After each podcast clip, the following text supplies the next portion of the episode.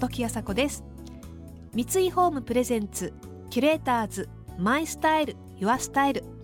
この番組はミュージシャンデザイナー作家俳優職人などなど異なるフィールドを舞台に活躍する2人がランデブー。情報があふれる今確かな審美眼を持つキュレーターたちが上質な暮らしに合うアイディアや生き方をシェアしてくれます。今朝のキュレーターズは小説家の平野啓一郎さんとクラシックギタリストの福田真一さん。昨年平野さんが発表された小説「マチネの終わりに」は恋の仕方を忘れた大人に送る恋愛小説として話題を呼び13万部を超えるベストセラーとなっています。今日はこの小説の誕生と大変関わりの深い福田さんとの出会いさらに小説を彩るクラシックギター音楽の魅力などを伺っていきます。三井ホームプレゼンツキュレーターズマイスタイルユアスタイル。この番組はオーダーメイドの喜び三井ホームの提供でお送りします。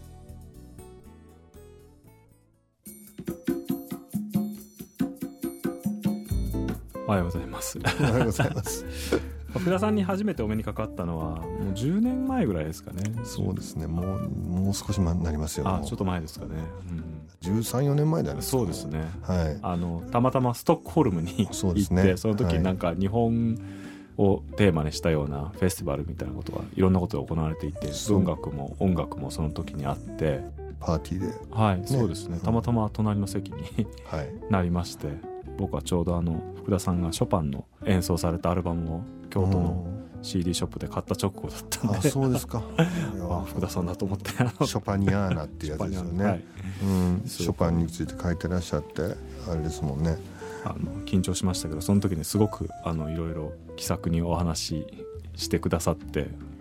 その時にが最初にあのお目にかかった機会だったんですけどその後ちょっとそうでしたね。あのだからなんかお互い名刺持ってなくて名刺、はい、あのコースターの裏かなんかにねメールアドレス書いて、はい、そのままになっちゃってあどこ行ってた、ええ、なんか俺ストックホルムで芥川賞作家の若いやつと知り合ったのにあれ惜しいことしたなって言って言っててあなくしたなとか言ってるうちになんか時間経っちゃって。そうですね。ねでその当時パリに住んでたんですよそうですね。ちょうどあの時パリに住んでましてそれで気軽になんか結構いろいろヨーロッパのいろんなところに公園に行ったりしてまして。そうですよね。あれからあとだから2人をもう一遍こう合わせてくれたのはツイッターのおかげですから。うん、あの YouTube 上に福田さんの昔の演奏とかいろいろあって、はい、勝手に 紹介したりしてたんですよね。これは素晴らしいとか言って。そしたらあのちょっとご本人の目に留まってというか、ね、誰かあの平野さんがあなたの演奏のことを書いてるよっていう言ってくれてそれでなんかもう一遍交際が再開そうですね、まあ、それからとあちょこちょこあの時々お会いして、はい。スウェーデンストックホルムで初めて出会ったという平野啓一郎さんと福田真一さんそれからツイッターという何とも現代的な方法で再会を果たし交流を深めてきました。昨年平野さんが発表された小説「マチネの終わりに」この小説の主人公は福田さんと同じクラシックギタリストです。福田さんにあの CD いただいたりして、まあ、自分でも聴いたりしていた中で福田さんが近年バッハのレコーディングにずっと取り組まれていてそれで僕は特にあの福田さんが無伴奏チェロ組曲をずっとギターで演奏されてるのにものすごく感動してあ次はちょうど音楽家の小説を書きたいと思ったけど、これはやっぱりクラシックギタリストかなということを思い始めて。ちょっと改めて取材させていただきませんか？の話があってもう驚きましたねしかし。もうえいいの？みたいな。このジャンルでいいんですか？っていうね。私はもう本当に小説の題材になるようなものだと思ったことがなかったので、いや果たしてこれがなどうなるんだろうというのはすごく面白くはい。でも、うん、クラシックギタリストが主人公の小説って僕の知る範囲では確かにあんまりない、まあ、全然見たことないですね、でもなんか自分が改めて書くという意味では、うん、もう散々いろんな人が書いてる楽器よりもやっぱりあの書きやすいところもありますし、あのまあすごく興味のあるあの世界だったんで。まあ、クラシックギターっていうのが何かっていうのを存じでない方もたくさん世の中にはいらして、ええ、大抵の人が「あ禁じられた遊びよ」っていうと「ああそうですか」っていう世界なんですよね。え、まあ時々ですけどもあるハンブラの思い出。それからアランフェス競争曲、はいはい、この辺りの話をするとああそれがクラシックギターというものかっていうふうに認識されるんですよね。はい。だからそれが小説になる一体これは何なんじゃらほいというのは私の正直なところでしたね。キュレーターズ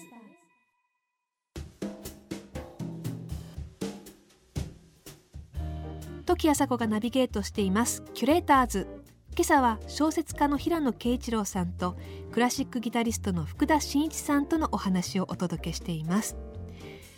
小説マチネの終わりにではクラシックギタリストを主役に描いた平野さん。主人公牧野聡という人物像を作るために福田さんにこんな取材をされたそうです。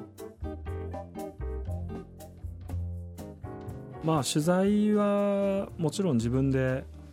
クラシックギターの曲好きで聴いてたのもあれば今回のために改めて聴き直したりとか、まあクラシックギターにまつわる本を読んだりとかっていうのもあのいろいろしたんですけど福田さんにもあののお宅にも一度お邪魔しまして、えまあ、取材というかお酒を飲んだというか。ではなくあの 完全に飲みに来ただけなんですけどね。この人は一体何をしに来てるんだろう？メモも取らずに大丈夫かなと思って、まあ、彼の本当にすごい記憶力だなと思ったんですけどあの3時頃までお酒飲んで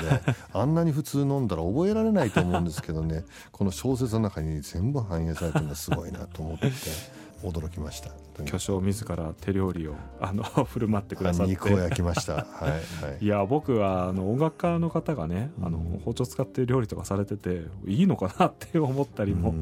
してたんですけど、いや別にいつもやってることですからっていうふうに言われて。僕も夕飯担当でね長年来ましたので、えー、本当にあの見てる方ね結構あの日は生活生活の延長の中にちょっとこう平野さんが遊びに来てくれて小説の題材になる話なんかを何をしたんだろうっていう気もするんですけれどもあれ後からマチネを読んだらあなたはうちの家の構造からね あのなんかいろんなとこでパクってるでしょ。であれは見られてたんだなっていうのはすごい本音なんですよね。いやうん演奏家の方はね当たり前のようにあの生活してる空間とか話してる内容とかが、まあ、むしろなんかそれがこう取材になるっていうんですかね。あの普段どういうことを考えながらどんな話をしてるのかとかあのもちろん音楽家の人も年がら年中音楽の話ばっかりしてるわけでもないでしょうしそう,、いう人たちが普段どういうことを面白いと思うのかとか勉強になったしあのいい材料になりました、本当に。おかげさまで。だから僕はそのよくまあ聞かれるんだけどその牧野君とは何のあれもないんですよ。共通点も。ただあの平野さんが取ったことというのはキャリア。あそうですね、うん、その彼の学歴、えー、僕はまあ21歳でヨーロッパに渡ったんですけども、うん、やっぱりその牧野君と同じパリエコルノルマル音楽院で、はい。うん、そこに入ろうっていう入るわけ。だけどその過程はちゃんとこの平野さんの小説に出てくる牧野はやって そして僕がその若い頃にあったパリ国際ギターコンクールっていう,、もう世界中のギタリストがその頂点だっていうことで目指してやるコンクールこれにチャレンジして、まあ、いくつだっけ？18歳ぐらいで優勝したんでしょ？とんでもないやつですよね。一応天才っていう設定ですからね。天才ですだから僕も本当にそんなそんなんじゃ全然ないんで盆栽ないんで僕は25の時かな。いやいやでもそれにしたって。うん だけど本当に。人生みたいなものをこうね作って 作っていただいてじゃないそこら辺はまあ取っていただいてでその後のそのハーフの美人のジャーナリストとの恋愛とか僕はなくて、えー、美人のマネージャーもついたことなければ。よくだからそのあのあの恋愛の部分も福田さんの福田さんがモデルなんですかとか聞かれたりとかすることもありますけど、ね、一応あのもう全然そういう、えそういうこと。一切ございませんでした。私の人生このような劇的な恋愛は一切ございませんでしたと明言しておきたいんですけれども。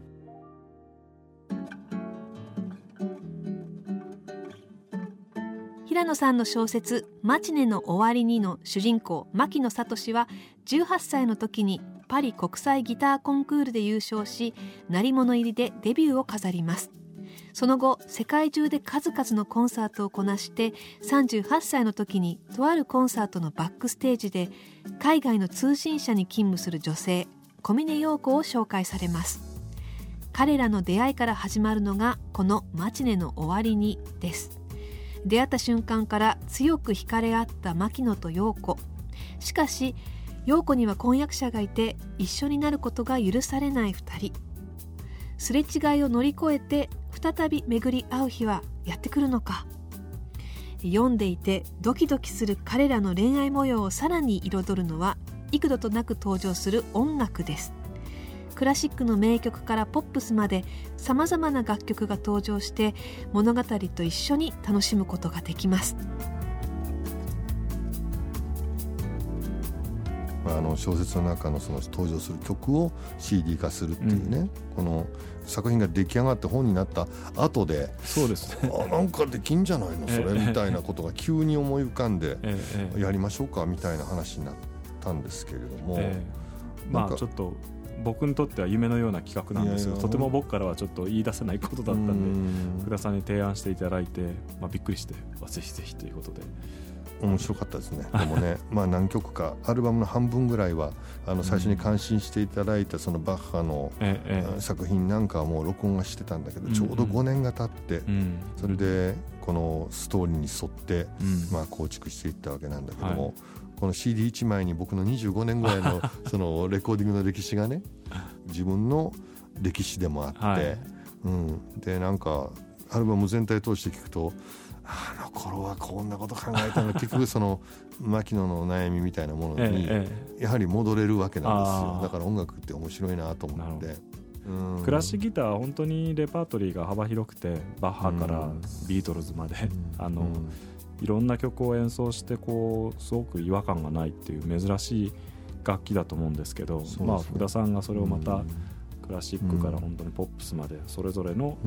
音楽の魅力をすごくあの巧みに演奏し分けていらして、まあ、ビートルズのね「あのあのイエスタデー」なんていうものは、はい、あれはやっぱりほら竹光さんがギター用にアレンジしてくれなければ、クラシックギターの人間なかなかビートルズ弾きますよって まあそれはそんなあのポピュラーな人みたいにスイッとこういけないわけですよ、なんかカバーアルバム的な感じでポピュラーな人たちならやるんだろうけれども、クラシックギタリストがあれやることによって全部バレちゃうセンスってあるじゃないですか。そうですね、うん、しかもまあアレンジがそんな普通じゃ弾けないぐらいとてつもなく難しいし、ええうん、あのちょっとある部分は現代音楽のそういう武満さんの複雑なものを使われているので、うん、そういう意味でも怖かったんですよね。あの読者はやっぱりすごくこう実際に聞いてみたいっていうことを随分と伝えてくれたんですよね。それで、まあ、CD 化してほしいみたいなこともあの声としてあったので、うん、まあ、クラシックギターってすごくバリエーション飛んでますしかなりクラシックギターの基本的な名曲みたいなのも、はい、あのいくつも入ってるので今まで馴染みのなかった人もあの、ね、楽しめるアルバムになってアンソロジーとして聴いてもらうというね、うん、本当に、うん、ありがたいですよね。そういうきっかけになれば。キュレーターズ時あさこがナビゲートしてきました三井ホームプレゼンツキュレーターズマイスタイルユアスタイル。今朝のキュレーターズは小説家の平野啓一郎さんとクラシックギタリストの福田真一さんでした、えー、小説に登場するギターの曲を YouTube で検索して、えー、物語と合わせて聴いているという読者がたくさんいるという声もですね CD 化につながったそうなんですけれどもそれでこうよりお話の中に入っていけるというか自分の頭の中にドラマが明確に浮かぶような、えー、そんな楽しみ方ができる本でした。平野さんの小説「マチネの終わりに」は毎日新聞出版から。小説全般にわたって登場する多数のギター曲を福田さんの演奏で収録したタイアップ CD「マチネの終わりに」は日本コロンビアから発売中です。来週もお二人がご登場します。次回は大人の恋愛をテーマにお話を伺っていきます。それでは時あさこでした。三井ホームプレゼンツキュレーターズマイスタイルユアスタイル。この番組はオーダーメイドの喜び三井ホームの提供でお送りしました。